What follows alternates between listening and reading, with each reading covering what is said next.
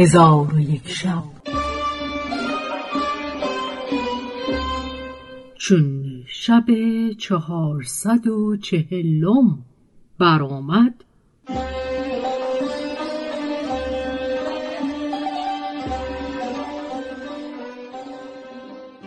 گفت ای ملک جوانبخت چون فقیه را حجت تمام شد بر پای خواست و گفت ای خلیفه تو گواه باش که این کنیزک از من فقیه تر است.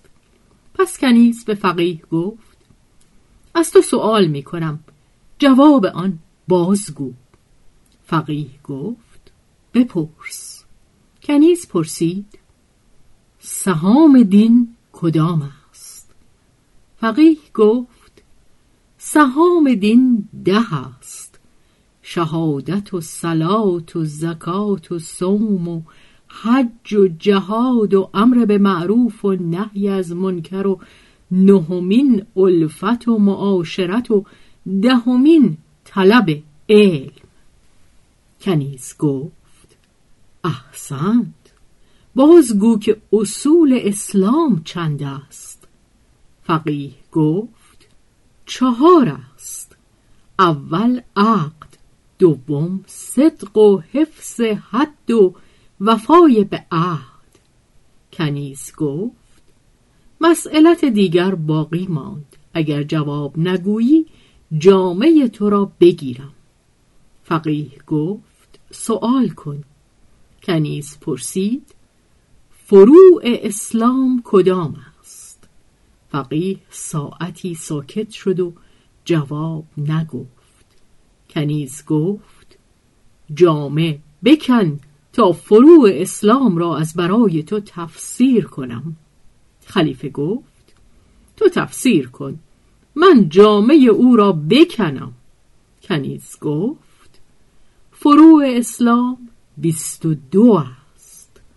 تمسک به کتاب خدا و اقتداع به پیغمبر علیه السلام و آزار از مسلمانان بازداشتن و از حرام دوری کردن و رد کردن مظالم به اهلش و توبه کردن و مسائل دین آموختن دوستان را دوست داشتن و به قرآن پیروی کردن و پیغمبران را تصدیق کردن به جهاد آماده شدن و عفو کردن در هنگام قدرت و صبر کردن به مصیبت و شناختن خدای تعالی و شناختن احکام پیغمبر علیه السلام و مخالفت ابلیس پلید و مجاهده نفس و اخلاص به پروردگار.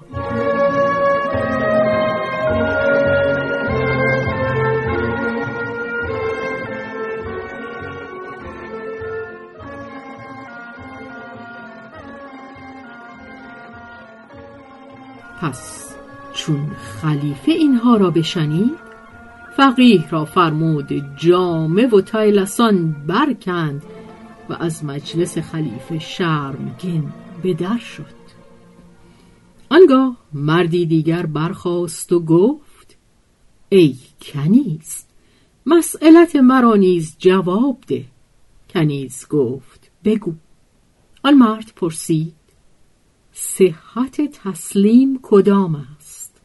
کنیز گفت قدر معلوم جنس معلوم و عجل معلوم است. آن مرد گفت فرایز چیز خوردن و سنن او کدام است؟ کنیز گفت فرایز چیز خوردن اعتراف به اینکه خدای تعالی روزی داده و شکر کردن است خدا را در مقابل او. آن مرد پرسید شکر کدام است؟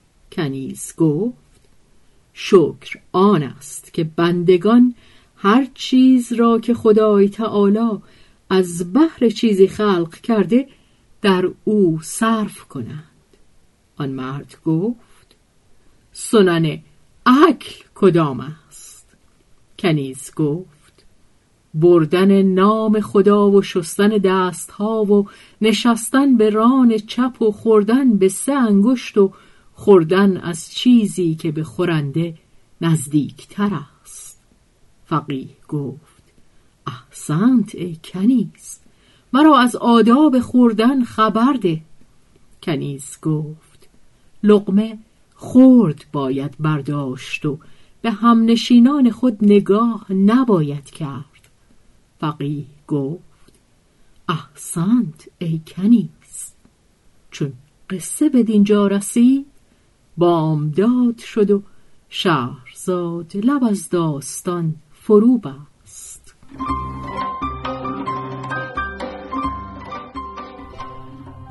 به روایت شهرزاد فتوهی تنظیم از مجتبا میرسمیعی